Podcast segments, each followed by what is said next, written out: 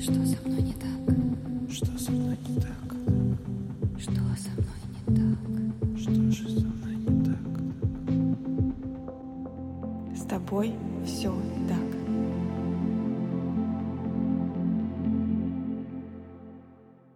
Всем привет! Меня зовут Евгения Романова, я практикующий психолог и автор подкаста «С тобой все так», который посвящен психологическим травмам и их влиянию на жизнь человека.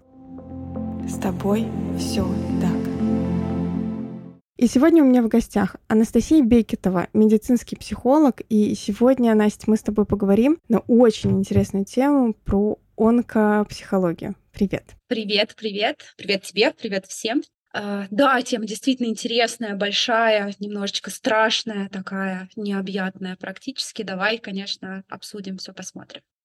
Давай начнем немножечко издалека. С одной стороны, вроде как понятно, онкопсихолог, много, многие понимают, что такое онко, скорее всего, это связано с онкологией. Но все же, чем занимаются онкопсихологи? Это небольшая специализация, давай вот так, онкопсихология, да, это такое повышение квалификации в общем и целом для психологов, чаще клинического толка, то есть это все, что связано с медициной. И это работа непосредственно с людьми, которые так или иначе вот это важно, наверное, соприкасаются с всякими разными онкозаболеваниями. То есть это может быть человек, который переживает эту трагедию сам для себя, это и родственники в том числе, близкие люди, это и партнеры, и друзья, и, может быть, иногда даже просто свидетели, которые вот рядом с собой переживают такое горе человека, и им нужно как-то с этим справляться. Поскольку переживание просто не ограничено в объемах и зависит только от самого человека, необходимо ему уделять отдельное внимание, наблюдать за теми процессами, которые в психологической части у человека начинают происходить. Это требует особого отдельного внимания, поэтому, соответственно, онкопсихология специализируется, ну, в первую очередь, на адаптации к этому диагнозу,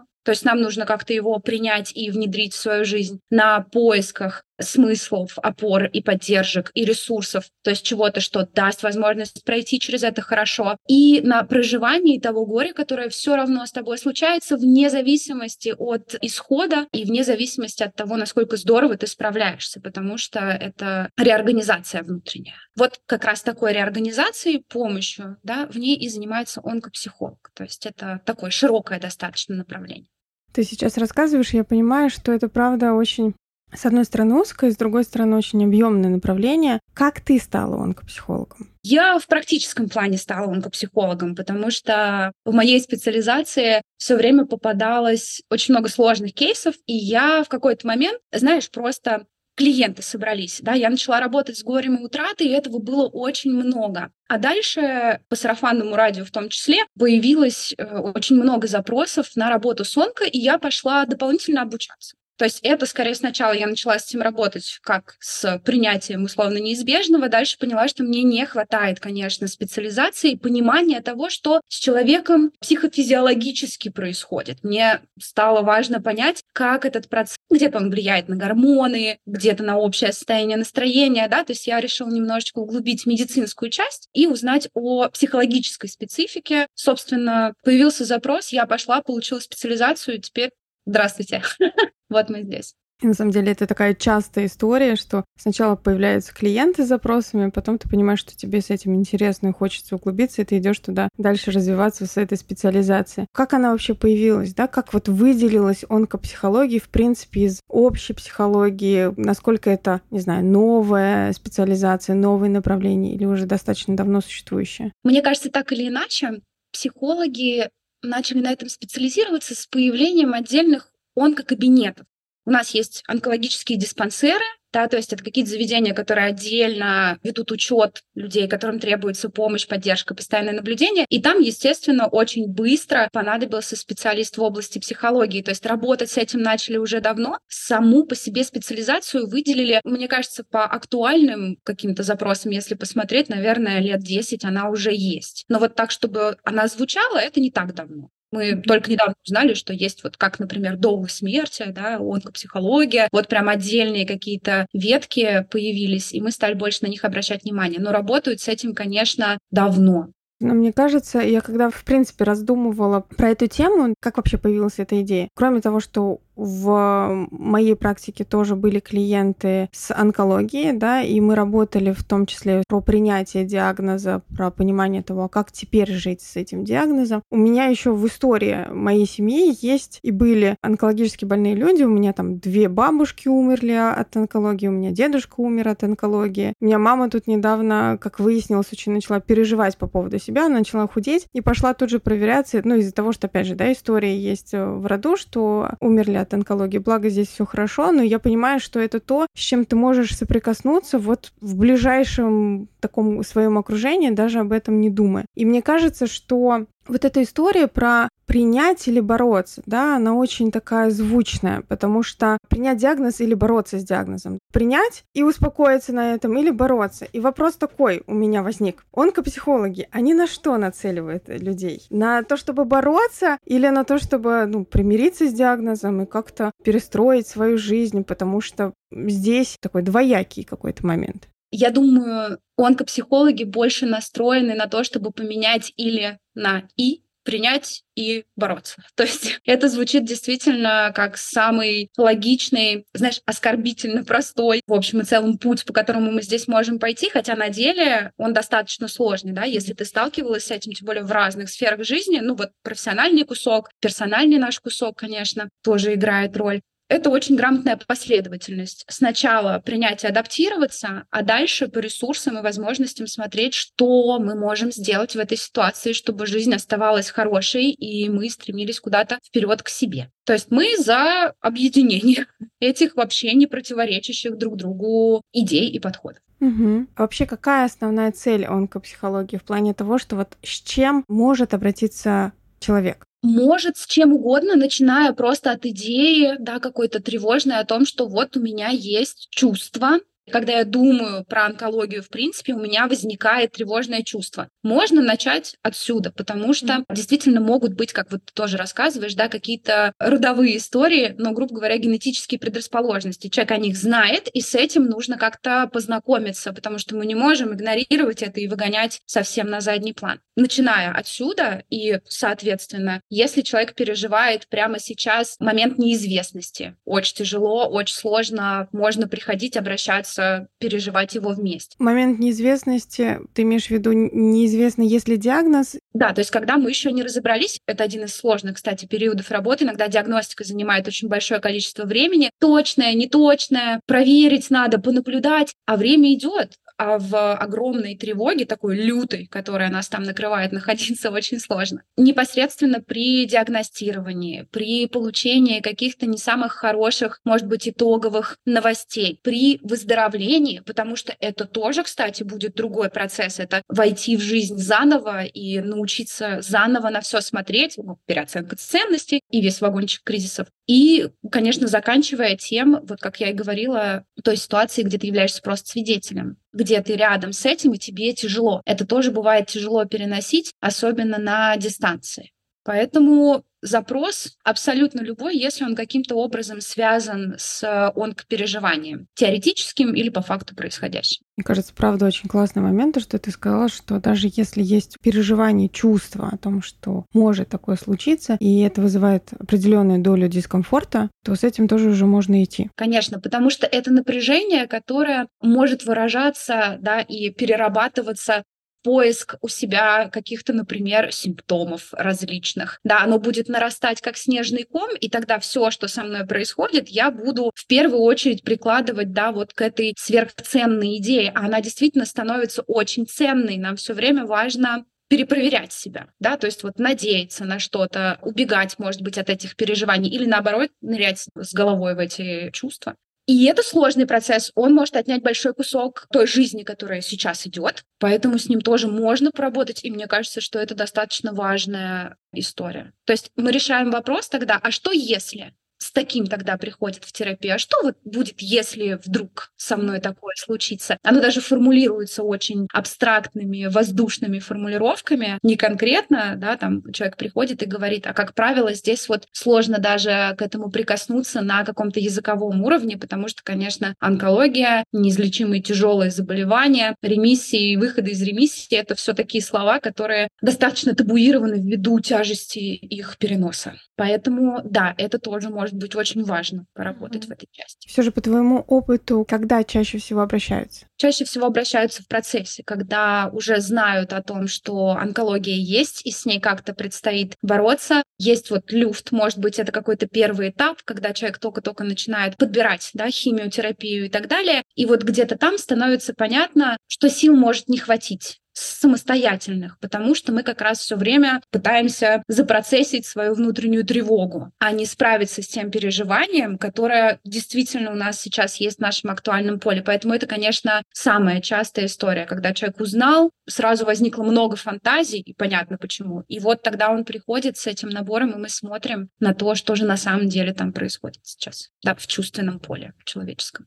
Тогда это получается все же про принятие да, диагноза, про то, что я понимаю, что я сейчас человек, у кого есть диагноз онкология. Да, обязательно, потому что пока мы не определимся с той точкой, в которой мы находимся, мы ничего не сможем сделать. Это справедливо для психотерапии в целом, и, конечно, здесь в частности это абсолютно также справедливо. Сначала мы определяемся, где мы. И вот здесь вот в онкопсихологии тонкий момент, а потом мы смотрим, куда мы хотим идти. Страшно же, очень страшно планировать. Я хочу выздороветь и буду себя поддерживать и буду на это работать. Это сильное заявление, человек испытывает много слабости в моменты адаптации. Поэтому сначала просто принятие. Да, посмотрим. Принятие не благодарное и смиренное, да, что это мой урок, ну, как обычно принятие, да, может работать в таком условно-классическом формате, а принятие в реалистичном да, формате, с какой-то даже метапозицией. Вот это со мной происходит, и что я чувствую по этому поводу? Мы идем вот сюда. Интересно, ты сейчас а, сказала про принятие не с позиции «это мой урок», «мой крест», «мне с этим что-то надо делать», а в более нейтральном каком-то поле. А чем плохо принятие — это урок, который мне надо пройти? За этим сразу следуют какие-то выводы. Как только мы определяемся, где мы, у нас возникают разнообразные обстоятельства. И если это мой урок, а, допустим, я легко цепляюсь за чувство вины, то тогда я вряд ли буду себе помогать, потому что если это мой урок, мне нужно его выучить, а не обойтись да, с той проблемой и слабостью, с которой я сталкиваюсь. То есть здесь все довольно просто. Формулировка очень сильно влияет на отношения. Да, то есть если я принимаю, то я остаюсь во взрослой позиции. Я смотрю, и что мне с этим надо сделать? А если я смиряюсь с этой ситуацией, то у меня появляется бесплатная большая опция сесть и обвинять, например, в этом себя, допустим. Ну, это крайняя какая-то, да, гротескная немножечко такая история, но она иллюстрирует. Это отчасти определяет то, что мы будем делать дальше. Ну, на мой вкус, это принципиальный момент. Если я принимаю то, что происходит, да, я могу с этим что-то сделать. Если я смиряюсь, то оно со мной что-то делает. И вот это две разные вещи. В чем еще специфика работы с онкобольными? Кроме вот этого вот какого-то такой дефиниции, да, принятия. Как ни странно и сложно, может быть, требуется много времени. Если в обычной терапии, условно, в классической, любой, с запросом, мы можем поставить себе 10 сессий, и через 10 сессий посмотреть на какие-то достигнутые результаты. Например, в онкопсихологии я предпочитаю не ставить никаких границ и рамок, потому что учет темпа человека личного, да, как он обходится с тем горем, которое он переживает, э, здесь тоже будет являться принципиально важным. Наша позиция как терапевтов здесь должна быть гиперустойчивая, и в этом тоже специфика. Да, то есть мы вот это вот переживание эмпатии, да, сопереживание человеку, который через это проходит, сочувствие, то есть эмпатическое приближение к такому человеческому горю, это довольно трудозатратная история, потому что сил уходит много на самом деле на эту работу очень много и очень часто мы можем повторяться. И здесь это нормализовано. Вот если в классической терапии это может быть сопротивлением, мы ходим по кругу, одно и то же, один и тот же запрос, 85-й раз, это может быть сопротивление. То здесь это нормализовано. Это окей, если будет так происходить, поскольку стадии условного принятия у нас могут меняться местами, и мы не знаем, сколько человеку нужно выгрузить, а выгрузить надо очень много специфика. Для психолога, конечно, есть специфика, потому что зачастую это работа, которая может забрать очень много сил и дать очень много какого-то эффекта персонального в процессе работы и ведения сессии. Но если, например, клиент все-таки умирает, то это переживается очень тяжело. Да, и если я психолог, который работает с онкологическими больными, то мне очень важно следить за своей профессиональной гигиеной, потому что можно очень быстро поплыть По большому счету, ну, это действительно так. Можно потеряться. Вот это страшно. У меня была такая история. Это нехорошо. Я в какой-то момент заметила, что я хожу по улицам, гуляю, смотрю на все вокруг так, как будто я могу это сейчас видеть в последний раз. То есть у меня есть ощущение прощания, и я понимаю, что это не мое. И находить себя в таких моментах, это, конечно, тоже вот для психолога сложно и специфично. Поэтому здесь больше, мне кажется, с точки зрения терапевта тонкостей и всяких специфик будет, чем в самой работе. Работа просто будет пошаговая, достаточно медленная, неторопливая. Вот если сравнивать, скорее так. Ну да, ты сейчас говоришь про время, а я понимаю, что когда у тебя диагноз, наверное, один из моментов хочется побыстрее, да, чтобы это все закончилось побыстрее, чтобы просто как страшный сон ушел, да, и вот это вот понимание времени и процессов, он, правда, бывает, оно понимание, оно бывает, правда, очень таким тяжелым в обычной этой терапии, а если мы говорим про онкотерапию, то там тем более. Но если какие-то такие основные моменты, как примириться с диагнозом?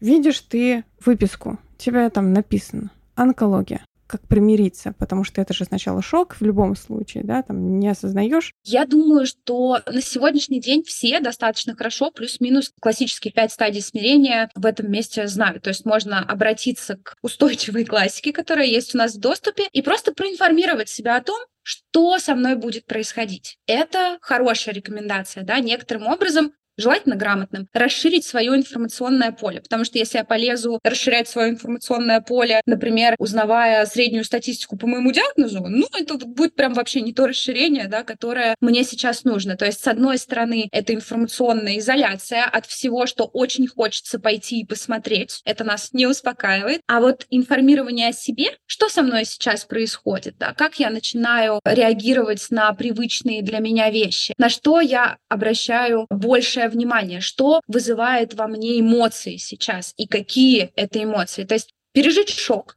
начать наблюдать за собой. Естественно, я не могу э, обойти э, пункт обратиться к специалисту, потому что все-таки сопровождение, потому что мы сопровождаем, да, мы, к сожалению, никак не можем повлиять прямо на соматический ход болезни, но мы сопровождаем. Обратиться к специалисту, и дальше начинается небольшой пересмотр, да, то есть что теперь в моей жизни будет по-другому. И вот это один из ключевых вопросов, на которые мы в терапии в том числе отвечаем, да, то есть и это такой трамплин, это вход вот в принятие. Я думаю, что взаимодействие с близкими, возможность разделить свои переживания свои чувства, они вместе с тем дают человеку возможность еще несколько раз об этом рассказать и послушать себя самого. А это очень терапевтический момент, да? Как я про это рассказываю, когда я первый раз рассказываю историю про шок. Ну, про свое максимальное удивление. Она может быть эмоциональная, яркая. Да, с течением времени туда будут добавляться детали, мои мысли, мои желания, мои страхи. Я все это начинаю проговаривать. И вот мы можем говорить о принятии, когда мы понимаем ситуацию вокруг. Мы можем не успокоиться в этот момент, не перестать нервничать, а просто понять, что происходит, и учитывать это. И вот ровно в тот момент, когда я начинаю учитывать свой диагноз, да, который у меня появился, вот тогда я могу говорить о том, что у меня произошло принятие. Я не игнорирую это, я уважаю то, что со мной происходит, так или иначе. И остаюсь на своей стороне. Если я могу про себя это сказать, просто видишь, наполнение будет у этого разное, да, у разных людей. То есть что mm-hmm. такое я на своей стороне у меня, у тебя, у слушателей, да, вот здесь будет свое наполнение у каждого. Но общий вход такой приблизительно в принятие. Давайте уже расскажем про стадии принятия. Понятно, что многие знают, но все же лучше повторить. Мы начинаем с отрицания, само собой, поскольку это первый проявленный отказ от «я не хочу принимать то, что со мной происходит», и мы уже в каком-то смысле начинаем к этому обращаться. Гнев. Это попытка в любом случае тоже себя защитить и сагрессировать на объект, который для меня опасен. Да, если мы говорим про заболевание соматического толка, скорее всего, объектом станет либо мое тело, либо моя генетика, либо я сам, в зависимости от того, как я об этом думаю. Да. Также тоже часто бывает, что мы можем это списать на те же уроки или какое-то магическое мышление. И это ну, нормальный заход. После агрессии, после этой выгрузки начинаются торги, где мы пытаемся договориться, и это всем нам знакомо где-то из детства, когда мы пытаемся заключать контракты, что я буду чистить зубы, только пусть какой-нибудь из них перестанет болеть, например. Здесь мы пытаемся делать то же самое, и это все еще попытка игнорировать новое входящее, такую n-переменную, которая посетила нас, к сожалению. После этого приходит депрессия, потому что наше отношение никак не влияет на наличие у нас этого диагноза. И после депрессивного переживания, которое очень органично здесь, наступает как раз принятие. Оно может быть с разными вкусами. Но, в общем и целом, путь такой. Он, на самом деле, запутанный и более долгий, но если коротко, то как-то так. Не могу не спросить один из таких частых вопросов, а можно перескочить какую-нибудь стадию?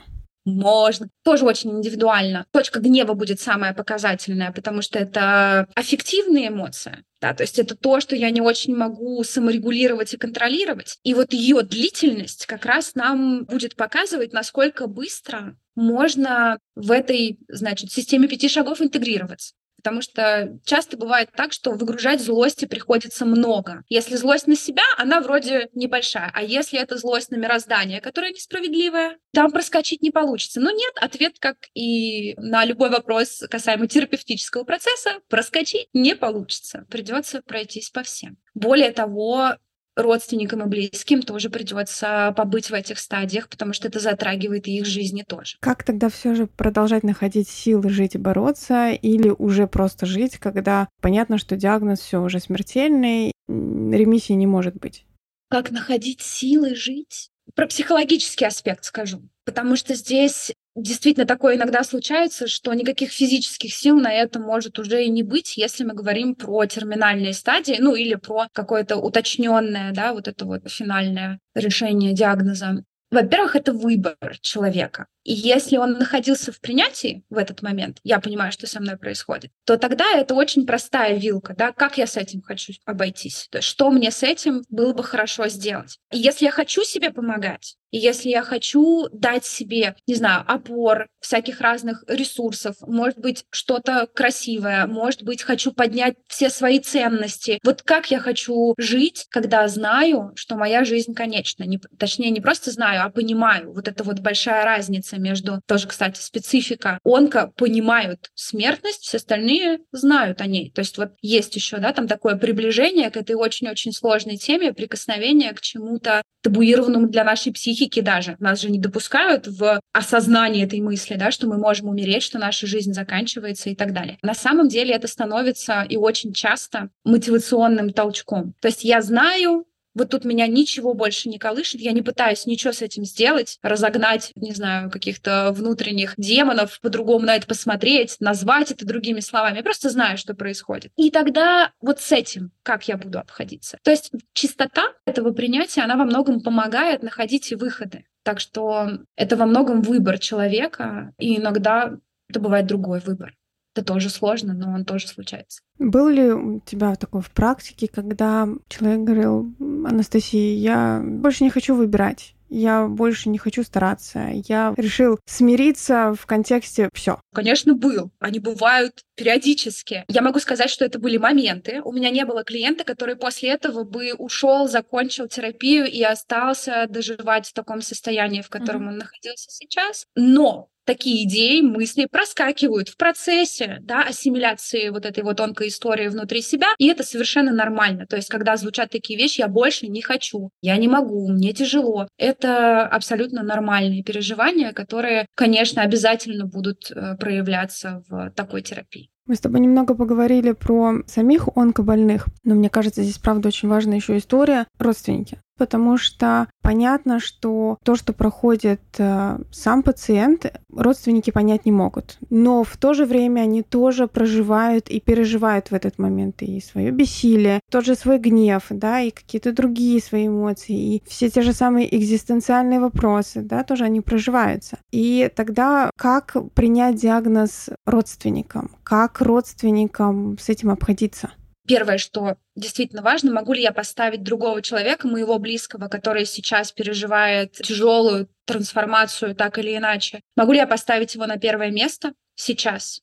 Да, и немножечко посмотреть на то, что происходит с ним, потому что принятие здесь пойдет по точно такой же схеме. То есть первое, что мы делаем, да, всегда это наблюдаем, смотрим, что происходит вокруг, а после этого обращаемся к себе. Конечно, это тоже тяжело, конечно, здесь может возникнуть просто невероятный клубок разных чувств, потому что жизнь меняется. Нас никто не спрашивал, а она просто вот так взяла и поменялась, и теперь будет по-другому. И это жестоко, ну, по отношению, да, к людям со стороны естественного факта самой жизнедеятельности, допустим, предположим. Здесь, конечно, очень важно отделять свои чувства от того, что происходит на самом деле. То есть здесь такое количество тонкой внутренней работы, что, конечно, будет пробуксовка, и все будут друг друга задевать, так или иначе друг на друга влиять. Но если у меня будет основная идея в том, чтобы организовать моему близкому, который переживает тяжелое онкозаболевание, такую атмосферу, в которой ему будет легче это переживать. Если я могу эту задачу поставить вперед всего остального, то это хороший, большой, грамотный шаг к принятию. Здесь важны чувства всех, но их надо развести на какое-то время, чтобы мы могли как раз хорошо встретиться без реакции друг на друга, а просто со своими чувствами. То есть вот такая же на самом деле рекомендация — наблюдать, попытаться узнать, как помочь, как поддержать. Конечно, это очень важно. Не всегда человек может э, ответить, но по возможности, да, организовать поддерживающую атмосферу и отделиться немножко, понимать, что я сейчас переживаю,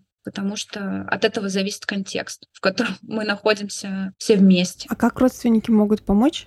Конечно, было бы здорово, если бы, например, родственники могли организовать того же терапевта. Потому что не всегда нам в мясорубке эмоций это первое, что приходит в голову. Надо пойти к терапевту. Да, надо, чтобы это закончилось вот такое у меня желание, когда я да, переживаю какой-то шок в своей жизни. Организовать то же самое домашнее какое-то пространство, если мы, допустим, ведем какое-то общее хозяйство и общий быт физически просто разгрузить в каких-то маленьких делах, которые могут быть уже сложны человеку, который переживает шок. На самом деле все очень просто нужна хорошая, качественная поддержка, конечно. Поддержка семьи, близких людей, которые остаются, которые могут с тобой про это говорить, потому что очень часто нужно говорить об этом, да, человеку, который болеет, ему очень нужно про это говорить много. А родственники, например, могут не хотеть усугубить ситуацию, да, то есть не говори, вот э, мысли материальные, не притягивай, давай не будем про это, будем про другое, да, то есть слышать потребность человека. Вот это вот одна из самых частых историй, когда человеку очень надо поговорить, а родственники боятся к этой теме прикасаться, просто потому что сталкиваться каждый раз с наплывом эмоций невозможно.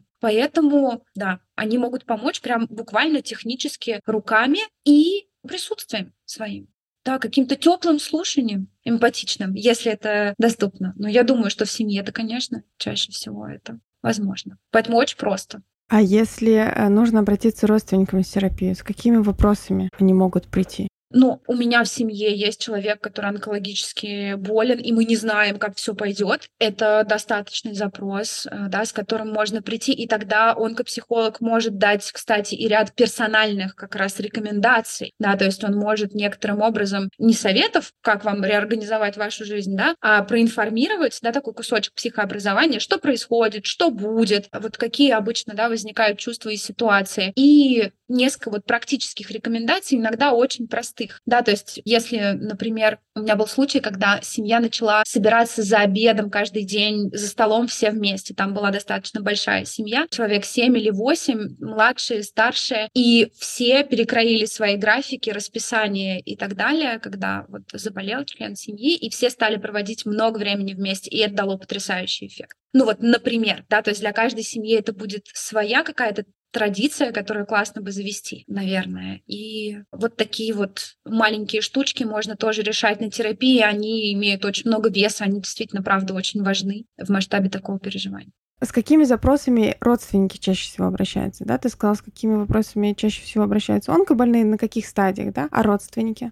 как себя вести, что говорить, что не говорить, как организовать как раз вот то самое да, пространство, как помочь правильно. И это невероятно качественные запросы на самом деле, потому что если у человека есть такое намерение, если есть такая интенция, то это отличный знак, это просто потрясающе, это говорит про какую-то универсальную поддержку, безусловную. То есть чаще всего это такие вопросы, но дело в том, что у родственников тоже происходит огромный сдвиг пласта в жизни, да, и у них тоже все меняется. И вот здесь очень важно, и с этим тоже приходит, моя жизнь меняется очень сильно, но там человеку хуже, я не могу заниматься собой, потому что кто-то из моей семьи, кто мне очень дорог сейчас, вот болеет, и все внимание там. И здесь важен баланс, да, то есть могу ли я поставить его на первое место, но все еще организовывать свою жизнь, которая продолжается, она не встает на паузу, да, и с этим мы тоже много работаем, потому что чувство свидетеля, когда я рядом с этим никак не могу повлиять, ну, могу минималистично, но как будто бы и не воспринимаю это как большую поддержку, да, просто побыть, принять, послушать. Надо произвольно возвращать внимание на свою жизнь. Вот с этим приходит тоже очень часто. Мы до этого докапываемся через какое-то время практически с каждым родственником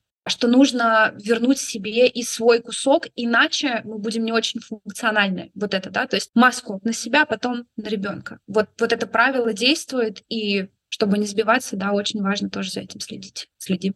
И здесь есть какая-то идея про чувство вины, что у родственников тоже может быть очень большое чувство вины за то, что моя-то жизнь продолжается. Да, там же тоже, как ты правильно сказала, все вот эти экзистенциальные вопросы, которые всполохом просто салютом, да, разрываются где-то в душе, они все касаются и родственников в том числе. И как жить дальше, и что это значит, да, что изменится. Потому что когда я говорю про изменения, конечно, они драматические. Это, безусловно, трагедия. Мне предстоит, возможно, потерять потерять близкого человека. И это не просто происходит по случайности или какой-то ведомости, да, а я знаю, что это будет. И вот с этим очень тяжело.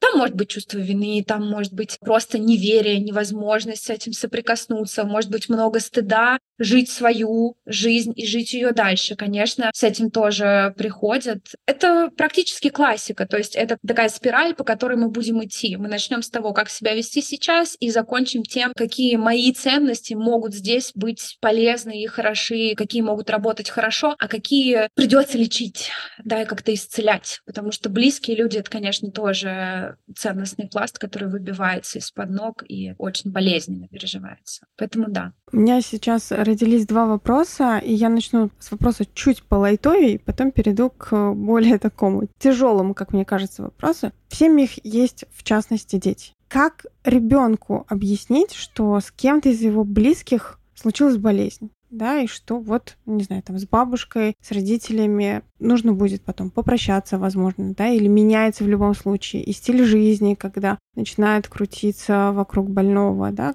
как с детьми разговаривать, вообще нужно ли? Конечно, нужно обязательно. Это хороший вопрос. Давай я начну с самого э, сложного ответа, да, чего не надо делать. Прям потому что все семьи очень разные, и все по-разному выбирают то количество информации, которое надо дать ребенку, но какое-то количество точно надо. Вот чего не надо делать, э, это не надо делать вид, что все хорошо и ничего не поменялось. Не надо обещать, что все обязательно точно будет хорошо, как мы иногда пытаемся, да, детей предостеречь, уберечь, да. Фраза «мы, мы не знаем и продолжаем продолжаем жить и справляться, она для ребенка будет на самом деле достаточно понятна. Они там могут еще так когда ничего не ясно, но вот эта тревога не роняет меня в беспомощность, да, то есть они могут быть на чистом уровне, да, сочувствия, сопереживания какого-то. Мне кажется, не стоит бояться допускать. Если у ребенка есть рядом поддерживающий, осознанный взрослый, то все будет хорошо, и про это точно можно будет поговорить. Индивидуальность — чуть более сложная история. Есть дети, например, с очень подвижной нервной системой и очень чувствительны к происходящему вокруг. Там, конечно, нужно быть еще внимательнее к словам, к тому, что мы говорим, обещаем ли мы что-нибудь, в каких терминах мы это объясняем, а знает ли у меня ребенок вообще про процесс смерти и умирания. Да, то есть здесь поднимается массив таких родительских вопросов, которые на самом деле, если у родителя ребенка хорошие отношения, они будут сложные, скрипучие, но они порешаются в любом случае, всегда. Да, никто не говорит, что это будет легко и приятно. Это сложное путешествие. К сожалению, в детском возрасте мы тоже можем с этим столкнуться. Мы не застрахованы. Поберечь ребенка здесь — это по возможности давать ему какую-то информацию. Ему тоже важно понимать, что происходит и почему семейная система перестроилась. Он это точно чувствует, ему важно понимать, да, по какой причине. Наверное, отвечать на вопросы, которые будут в соответствии с этим появляться, как-то корректно, это тоже важно. Здесь родителю надо быть устойчивым. Вот это вообще самая главная история в вопросе с детьми. Все будет окей, если родитель будет устойчив. Это будет сложно, но... Поэтому да, конечно, детей надо знакомить с происходящим. Я не назову здесь оптимальную дозу информации, к сожалению, потому что на самом деле это просто очень индивидуально. Вот я могу вариантов расписать, а вот границы вообще не поставлю. С ребенком обязательно надо взаимодействовать. Можно ли его тоже к терапевту? А, и это было бы абсолютно гениально, если есть такая возможность. Да, если мы вообще говорим про действительное, знаешь, такое изменение семейной системы, то вообще было бы здорово э, всей семьей сходить к терапевту, чтобы прямо обозначить те изменения, которые происходят. Это невероятная помощь на самом деле. Здесь не нужна какая-то терапия на много лет вперед, семейная терапия может сработать немножечко по-другому, консультативно, да, то есть мы приходим, говорим, что поменялось по скрипту, по фактам, да, и смотрим на то, что меняется в системе, да, где-то кто-то начинает шататься, кого-то надо поддерживать, кто-то наоборот собрался, ну, надо немножечко перестроиться здесь. И да, конечно, психолог — это универсальная рекомендация в принципе, чтобы ничего не просыпать, да, вот из этих переживаний, они важны просто каждый из них. И, наверное, один из тяжелейших вопросов, по крайней мере, я так чувствую, поправишь меня, если это не так, детская онкология. Да, я не да? работаю в онкологии, да, я не могу. Здесь правда очень э, страшная эта история, потому что всегда она цепляет, ну даже просто говоришь об этом, и ты сразу сказал, я нет, я не работаю. Слушатели не видят э, выражение лица, но у нас аж лицо меняется, когда я сказала про это, да, потому что это правда очень тяжело. Да, это действительно очень тяжело. Смотри, как интересно. Мне сразу захотелось поговорить про то, что психологам очень важно вот организовывать какую-то свою профилактику. Все что угодно сейчас тебе расскажу, только не про детскую онкологию. Да, хорошо, вильнула, возвращаюсь обратно. Очень сложно, сложно для всех. У меня, например, очень тяжелый контакт один раз был с родителями, да, которые вот вынуждены были адаптироваться к болезни своего ребенка. И это одно из самых душераздирающих на самом деле переживаний, рядом с которым вообще психологу можно оказаться. И, конечно, когда это для психолога да, концентрировано, мне кажется, что это очень сложно и тяжело. И мы едем на доброте, на своей включенности, на этом трогательном сопереживании, где-то, может быть, на кусочках отчаяния. Это не самая здесь будет плохая, на самом деле, эмоция. Но их очень-очень много разных. Родители, как правило, здесь страдают больше всех, потому что ребенок не до конца может вместить в себя да, все то, о чем мы с тобой говорили вот в предыдущее время, да, все вот эти вот переживания, там себя, ценность, там все немножечко по-другому, там все на более простом уровне, простом не в смысле более примитивном, а на более легком, до которого нам, взрослым, еще надо как-то опуститься, а это практически невозможно, когда ты между вот этими пятью стадиями горевания, как по звезде в пентаграмме мечешься, очень сложно, это очень тяжело. Поэтому да, здесь все еще специфичнее. Там, скорее всего, детская психология вообще отдает спецификой, да, то есть нужно уметь как бы с этим работать и взаимодействовать. Здесь, конечно, речь идет о семейной терапии. Мне кажется, что практически в любом случае, потому что вся семья, конечно, может переживать это нехорошо для себя. То есть вот прям такое бывает, это тоже, да, из разряда самое страшное, что может произойти. Может, ну, просто все может сломаться слишком сильно. Это правда сильно. Вот мы вроде смотрим на это, оно появляется, знаешь, где-то в сети. Ты сейчас говоришь про сложную тему, сложный вопрос. Есть же везде в разных чатах и э, соцсетях вот эти вот рекламки, да, сборы всякие разные, просто информирование о том, что происходит. Мы очень часто это просто пролистываем, не потому что неинтересно, а потому что я не хочу это видеть, я не хочу с этим соприкасаться. Это просто не вмещается, да. Я не могу это понять, как это, когда онкологией страдает ребенок. Вот я не могу это вместить и вот понять, а послушать его и узнать, попытаться понять, да, приблизиться, как это, это очень сложно. Поэтому, да, здесь прям такая сложная тема.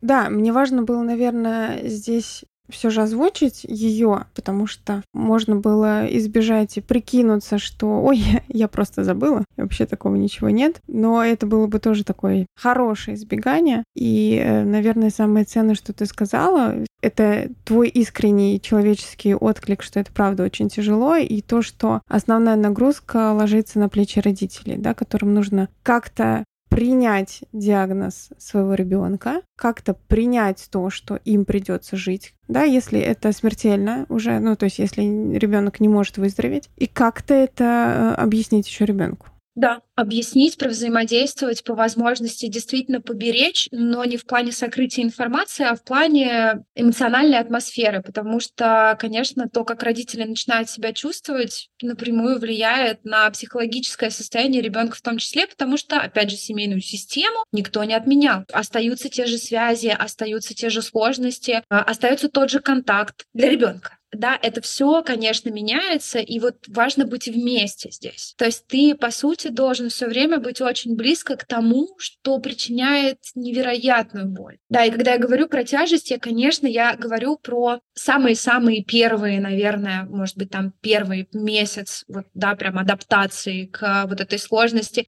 И я, кстати, точно знаю, что люди невероятно находчивы здесь и очень настроены зачастую на то, чтобы найти для себя и смыслы, и опоры, и э, какой-то, вот не хочу слово позитив говорить, давай скажем, оптимизм, да, вот так давай скажем, это будет чуть более точно, да, но оптимизм не тот, который все будет хорошо, а который я сделаю все, что зависит от меня сейчас. Я правда очень хочу это сделать, потому что сейчас так будет хорошо. То есть люди тоже к этому приходят и с этим справляются. Подумала о том, что, может быть, моя реакция сейчас, ну, покажет, насколько это тяжело в моменте, правда, но с этим тоже можно работать, и с этим тоже очень многие справляются вполне успешно. Это важно отметить, чтобы мы не ставили, знаешь, такую точку с запятой, потому что, конечно, там какое-то время страдают все. Я сейчас еще подумала о том, что онкология же бывает разная. Она затрагивает разные органы, по-разному проявляется. Есть ли какая-то специфика в зависимости от типа онкологии или все одинаково в плане психотерапии и принятия какого-то проживания? Есть небольшие различия, которые, знаешь, чем будут обусловлены? Возможностью наблюдения за тем, как развивается онкологический процесс, потому что если это, например, что-то про кровь или про кости, за этим следить, да, чуть-чуть сложнее, чем за опухолью, с которой, например, можно что-то сделать. Ну, допустим, если она доброкачественная, да, такое тоже бывает, мы наблюдаем за ней. И если достаточно высокий уровень тревожности у человека, да, то тогда вот неотслеживаемое будет чуть-чуть тяжелее. Но в общем и целом все одинаково на самом деле, потому что это в любом случае по скрипту будет процесс в организме. Ну, как бы и здесь, и здесь будет, да, то же самое. Не влияет особо. И все же, как принять смерть? Как принять, что все, диагноз, да, все, и не будет ремиссии, не будет выздоровления. Вот ты влетела с ноги прям. Как? С трудом, ну вот это как раз, наверное, прям тоже одна из специфик моей работы. И просто это очень большой вопрос. Я очень часто работаю с людьми рядом, то есть которым нужно принять чужую смерть. И вот это будут два разных процесса. То есть как принять чужую смерть, как принять свою смерть. Потому что своя смерть, она всегда другая. Если мы говорим про себя, то нет никаких гарантий на самом деле, потому что я могу до самого конца делать вид, что я не принимаю происходящее и вообще-то быть довольным да, своей жизнью. То есть если я выбираю игнорирование, это тоже вопрос, как обойтись. Да, это не принятие. Есть люди, которым принятие здесь не нужно, и для них это будет хорошо. Вот как бы это сейчас не звучало, я очень не хочу, чтобы это прозвучало цинично ни в коем случае. Это как раз про свободу выбора, да, что я могу идти в принятие. Принятие значит, что мне нужно оплакать что-то, чего у меня больше не будет а у меня наверняка мечты, цели, желания, какие-то, может быть, были планы и так далее. Когда вот эта вот жизнь, построенная внутри моей фантазии, а мне очень дороги мои фантазии, да, жизнь, которая у меня там построена, она как будто отменяется, и, конечно, здесь очень много горевания по этому поводу. То есть нужно быть готовым потрогать свои эмоции, скажем так, вот прям их нужно будет э, брать в ручки и рассматривать каждую. И тогда принятие наступает. Это же тоже вот, это же не тумблер, да, что вот я прошел пять стадий, пора, принимаю. Это происходит не так, и на самом деле нащупываться оно может начать в самом начале, да, то есть когда вот мы просто соглашаемся с тем, что со мной что-то происходит, и я хочу с этим разобраться. Вот мы уже как бы сделали шаг в эту сторону, и никто нам не скажет, что я не принял, я иду вот я нахожусь в этом процессе. Вот это вот волевое желание, да, какая-то вдохновение жить, какая-то внутренняя амбиция, а может быть иногда принцип, а может быть иногда агрессия, несогласие. Да какого я? Почему? Нет, я буду стараться, у меня все будет хорошо. Вот это все это классный шаг в сторону адаптации да, к тому, что придется, скорее всего, попрощаться.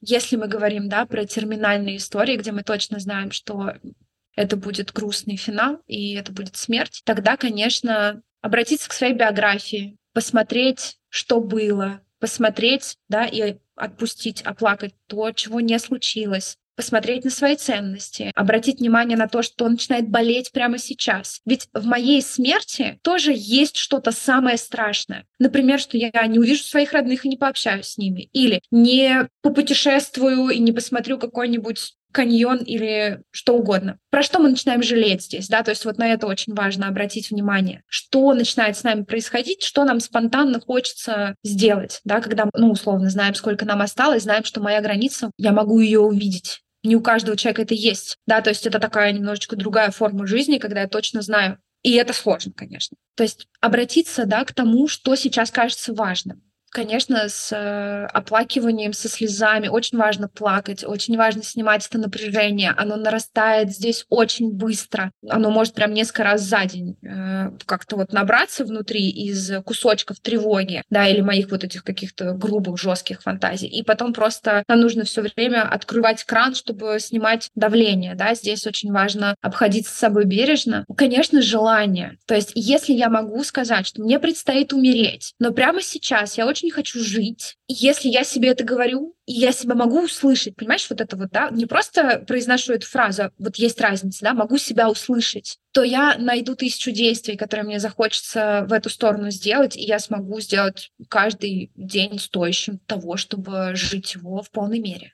Желание самое важное. Да, если мы его находим, то дальше человеку, ну, возможно, нужна только поддержка где-то вот прям, может быть, одобрение, да, согласие, валидизация, что да-да-да, все, конечно, все будет так. Где-то, может быть, ему нужно какое-то содружество. Группы очень хорошо, кстати, работают в этом месте. Мы про это не говорили ни разу, но вот с вопросом про смерть, я думаю, что очень хорошо работают группы, потому что там есть еще люди с такой же переменной, как и ты. Да, я знаю, что мне предстоит умереть. Когда ты находишь людей, вот это вот сообщество, содружество, там точно можно располагаться, заряжаться, можно помогать другим. Это очень сильно вдохновляет в этом месте, да, что вот мне сейчас и так не сладко, но я еще могу быть для кого-то опорой. Это сильное переживание хорошее. И вот такие маленькие ресурсы, какие-то сильные переживания, которые у нас есть, мы собираем их прям как в коробочку. И на них дальше строим ту жизнь, которая осталась, стараясь сделать ее максимально своей, не насколько ярко я проживу то, что мне осталось, насколько это будет мое, чтобы каждый момент я могла сказать, мне нравится. Мне нравится и мне грустно, мне нравится и мне радостно, мне нравится и мне ностальгически. Вот такого должно быть, э, конечно, больше. Если можно встать на эти рельсы, то, конечно, лучше встать, наверное, вот так.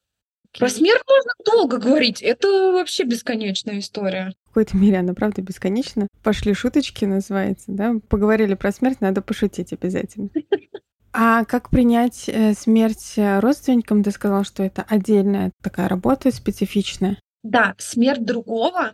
Самое сложное баланс, да, где это не моя смерть, я не должен переживать ее как свою собственную, тут же отказываясь от своей жизни, перекрывая ее, не позволяя себе больше чувствовать нечто хорошее, опираясь на чувство вины, которое возникает прям тут. Много детальчик, да, всяких разных возникает. И это, пожалуй, такое универсальное. Да, и мне нужно отпустить я должен принять, признать себя в тех обстоятельствах, где человек, который мне важен, нужен, дорог, закончит свою жизнь, и я буду рядом с ним. Вот я сейчас говорю, у меня мурашки идут каждый раз, хотя вот вроде бы казалось бы. Но это каждый раз переживается, знаешь, как такое прям чистое чувство. Вот может показаться, что тут нет никакой конкретики, что есть только слова, которые описывают состояние, в которое надо прийти, но в той мешанине это очень конкретно, да, то есть какому, как должно звучать то, что я чувствую. Вот оно должно звучать вот так, да, и это, конечно, невыносимо больно местами, это прям пронзительно грустно, и от этого ни в коем случае нельзя отказываться. То есть это по возможности, как будто бы это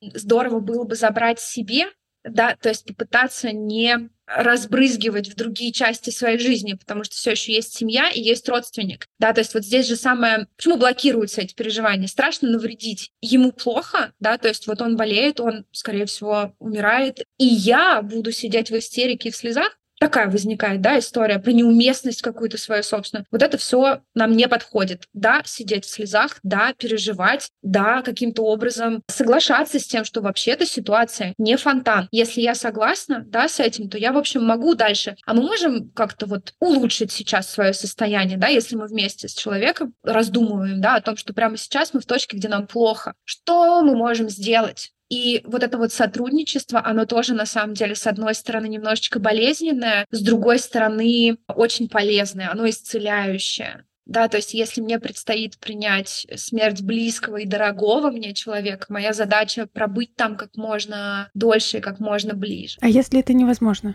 быть рядом в этот момент? Да, ты говоришь именно вот про то быть, а если не получается? Давай так, обстоятельства бывают разные. Я думаю, что если мы говорим про возможность сохранения контакта, хоть какого-то, да, может быть, не эмоционально-чувственного, тактильно-телесного, да, потому что если у меня человек действительно находится рядом, то тактильность очень помогает, правда, выражать то, что мы чувствуем по отношению к другому. Да, если такой возможности нет, то, конечно, давай я тогда во главу здесь поставлю рекомендацию по обращению, да, к специалисту в консультативном или терапевтическом формате. Здесь это совершенно не важно, потому что индивидуально важно это подбирать. С другой стороны, да, вот очень важно все время отделять, то есть это происходит не со мной. То есть смерть случится сейчас не со мной, но она случится с моим близким человеком, потому что вот это будет точная формулировка. Да, мы все равно к этому обращаемся. Мы разрешаем себе об этом думать. Мы разрешаем себе об этом плакать столько, сколько нам будет нужно. Мы говорим об этом с другими людьми, и по возможности мы не уходим, не игнорируем человека, да, с опорой на которого мы это все переживаем, то есть того близкого, с которым, возможно, придется попрощаться. Мы не убиваем в себе надежду, это тоже из того, что мы не делаем. Мы не запрещаем себе какой-то эмоциональный излишек, который нам может показаться, что будет неуместен. Мы не идем за чувством вины. Вот здесь, кстати, есть прям маленький лайфхак да, для того, чтобы посмотреть кусочек, который мы всегда работаем, про вот это вот чувство вины. Потому что дистанция выращивает его в полтора раза приблизительно. Я не могу быть рядом, не могу, да, помочь еще как-то. Вот это чувство вины, которое возникает, оно нереализуемое. Есть реализуемое чувство вины. Я разбил вазу, тогда мне нужно купить новую, склеить эту, извиниться, значит, повиниться, больше не приходить в этот дом. Есть массив вариантов, как я могу с этим обойтись. Вот эта вина как будет звучать? Я буду жить дальше?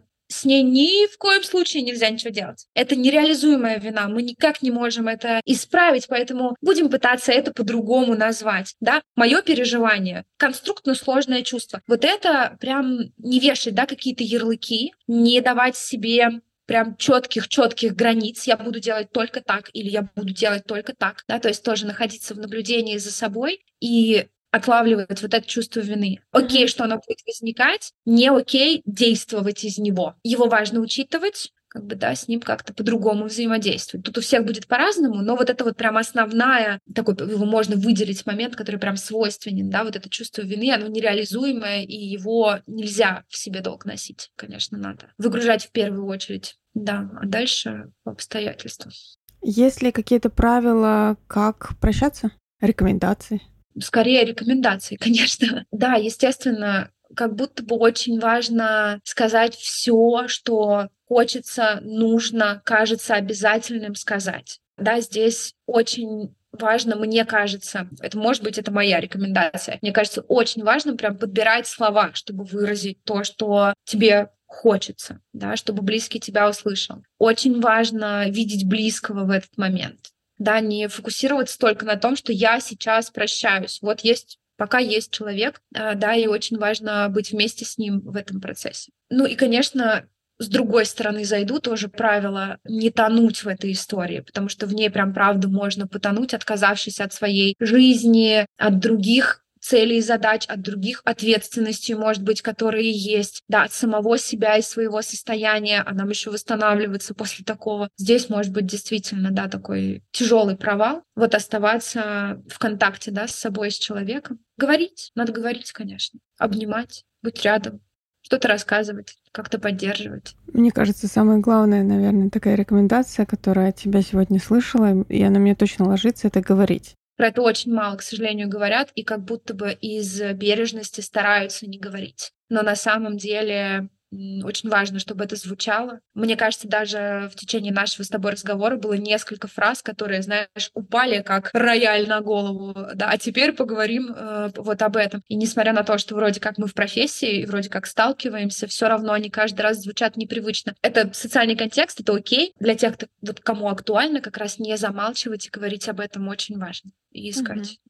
Правда, есть темы, которые воспринимаются по-разному, да, и говорить про которые бывает сложно в социальном контексте, ну и в личностном контексте, да. И действительно, когда ты думаешь даже вот свой какой-то отклик, когда родился вопрос про детскую онкологию, то в моей голове сразу была мысль, боже, как это сказать вообще? Как, вообще надо это говорить? Задать этот вопрос, не задать этот вопрос. А как задать вопрос? А как это сделать так, чтобы это было корректно? А чтобы там не задеть чувства, да? И сразу появлялось очень много много таких моментов, и когда очень много думаешь, получается еще более топорно, чем хотелось бы. Как э, мой вопрос, да, как принять смерть, ни с чего бы, да, такой. И это как раз про то, что бывает очень страшно об этом говорить, очень неловко, непонятно, как собеседник э, отреагирует на это, да. Мы с тобой сейчас поговорили, и как-то вроде обе живы-здоровы, да, обе как-то справились в том виде, в котором смогли поговорить, так и поговорили. Мы немножко затронули тему шуток, и мне кажется, в конце все же хочется немножечко про шутки. Насколько вот эта история, ведь бывают же моменты, когда начинаешь зашучивать. Насколько это окей, когда ты начинаешь там как-то шутить по поводу там диагноза, по поводу еще каких-то вещей, или все же нужно не шутить? Абсолютно окей. Но здесь играет роль контекст. Если я добиваю себя, и мне сложно это слышать, и я шучу для кого-то вокруг, или я шучу для того, чтобы это игнорировать, хотя на самом деле у меня могут и слезы в этот момент наворачиваться, и мне вообще с этим тяжело. Короче, если есть какие-то признаки про то, что эти шутки немножечко неестественные, для меня, да, то тогда это будет условно непроявленная защитная реакция. А если я знаю о том, что юмор помогает мне справляться, я могу обесценить болезнь сознательно, да, я не анализирую процесс, я прямо это делаю. То есть это не то, что я обесценила, потом такой, ой, вот прям это происходит э, по моему велению, да, и если это сознательная история, и человек это выбирает, вообще абсолютно никаких с этим нет проблем, потому что наверняка есть еще вторая часть, где я могу на это посмотреть с точки зрения как раз того же самого принятия. Потому что как обходиться, это абсолютно индивидуально. Кто-то может стать серьезным и вот очень, да, внимательно, и это иногда дает плоды. Кто-то, наоборот, расслабляется произвольно, вот прям сохраняя себя в этой точке расслабленности, потому что я буду делать все, что от меня зависит, дальше как угодно. Такая позиция тоже бывает. Они две, такие крайние, может быть, немножечко. С шутками легче, конечно. Конечно, с шутками легче. И, конечно, это становится доступно только через какое-то время, потому что сначала надо прощупать почву. Это прям по тонкому льду, да, когда мы шутим про это. Поэтому это совершенно окей. И здесь это не будет считаться, может быть, знаешь, действительно таким уж прям сопротивлением. Вот тоже в копилочку специфики, да, когда у меня начинают шутить на сессиях в онко-формате, они периодически, правда, порой проходят как стендапы, и это жутковато, это правда жутко. Мы с клиентом про все про это можем поговорить. Вот это самая большая ценность, да, то есть про то, что мы знаем, что за этим или страшно стало, да, чуть-чуть побольше, или вот новая подробность открылась какая-то. То есть я учитываю, я честно к этому подхожу, у меня есть и вот это, и вот это. Тогда вообще как будто без проблем. Да, шутить — это великолепно. Причем, не знаешь, может быть, не высмеивать, а вот именно шутить, искать иронию, да, вот как бы сарказм и ирония здесь будут показательными, да, если это саркастическая история, то, возможно, надо покопаться, может быть, это прям вот не искренне, а если это про иронию, то тогда можно говорить и про принятие в том числе. Очень часто страшно пошутить, как-то посмеяться вдруг. Это что-то такое ужасное. А естественная реакция, ты хочешь же защититься, а значит, нужно немножечко снять напряжение, да, контекст, как ты говорила, что вот пролистываешь всякие истории про диагнозы, да, и там про помощь, потому что ну просто невыносимо. И шутки же, они тоже могут быть про это, про то, что надо немножечко градус-то спустить, чтобы стало выносимо. Сто процентов. Это как раз, да, про адаптацию к... Это тоже форма адаптации. То есть, ну вот, например, у меня юмористическая реакция какая-то, засмеивать, это вообще самое любимое, самое освоенное абсолютно из всех. Вот абсолютно. И поэтому, если в моей жизни что-то такого типа происходит, вот где-то у меня в январе кот умер тоже от тяжелой агрессивной онкологии, ужасно. И, конечно, там внутри, когда мы там справлялись, да, с этими всякими процессами, там тоже было какое-то количество шуток, они были смешаны со слезами, но так было гораздо легче. То есть это, ну, э, свидетельство, но, как бы, тем не менее, тоже приходилось, да, как-то вот с этим обходиться. Я э, тебя благодарю, Настя, за то, что ты пришла, и мы с тобой поговорили на правда очень тяжелую тему. Она действительно такая очень вязкая, да, и даже сегодня на эфире мы периодически как будто бы говорили, да, давайте поговорим про это, но как будто бы сложно назвать. И это тоже такая история нормальная, да, и э, я точно знаю, что из-за того, что и онкопсихология достаточно новая все-таки наука, ну, достаточно новая наука, и как-то у нас не принято делиться, как-то не принято просить о помощи почему-то, да, все же, мне кажется, этот выпуск будет очень полезен. И даже если никто не сталкивается с онкологией, да, и это хорошо. Все равно знать, что можно попросить о помощи, знать, что можно об этом говорить. Это точно важный опыт, который можно себе интегрировать. И ведь то, что ты сегодня говорила, это же не только про онкологию, да, про принятие конечности жизни, про, в принципе, то, как можно жизнь прожить, да, про выбор. Это же, правда, онкобольные с этим сталкиваются, потому что вот, пожалуйста, да, тебя столкнули лоб к колбу, да, а мы можем с этим просто соприкасаться, потому что есть такая возможность с этим соприкоснуться, поэтому то, что ты сегодня говорила, можно же и переложить в какой-то мере на себя. Да, я думаю, что это универсальная история, если мы говорим про кого-нибудь, кто смертный.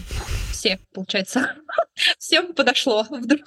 Да, сто процентов. Единственное, что ты знаешь, я вот сейчас вспоминаю вопросы прям точечно, про которые мы говорили, и у меня остается впечатление воздушности. И я бы хотела вот прям чуть-чуть сказать о том, что это действительно настолько детализирована индивидуальная схема, да, то есть могут быть какие-то общие рекомендации, но они тоже не будут содержать в себе абсолютно никакой, да, новизны. И я очень надеюсь, что вот это вот путешествие к состоянию, да, про которое мы в основном сегодня говорили, как прийти в это состояние, в то, как с этим состоянием обойтись, что из этого можно выцепить для себя что-то полезное, потому что, конечно, рекомендации в стиле вести здоровый образ жизни, нести за себя ответственность, э, рассказывать там, да, о том, что ты чувствуешь, они такие очень холодные, а хотелось немножечко вот чуть-чуть прогреть эту тему, потому что тепло и чувственность и трогательность стоят прямо рядом с табуированностью и сложностью и невыносимостью, и это все очень сильно смешивается, да, поэтому получается вот такой немножечко как будто отстраненный, но вместе с тем очень тесный контакт. Сложно про это говорить топорными, короткими, поверхностными рекомендациями, поэтому здесь я очень надеюсь, что это просто звучит звучало э, не очень размазано. Там, правда, много конкретики. Мне не показалось там размазано, если честно. Мне показалось.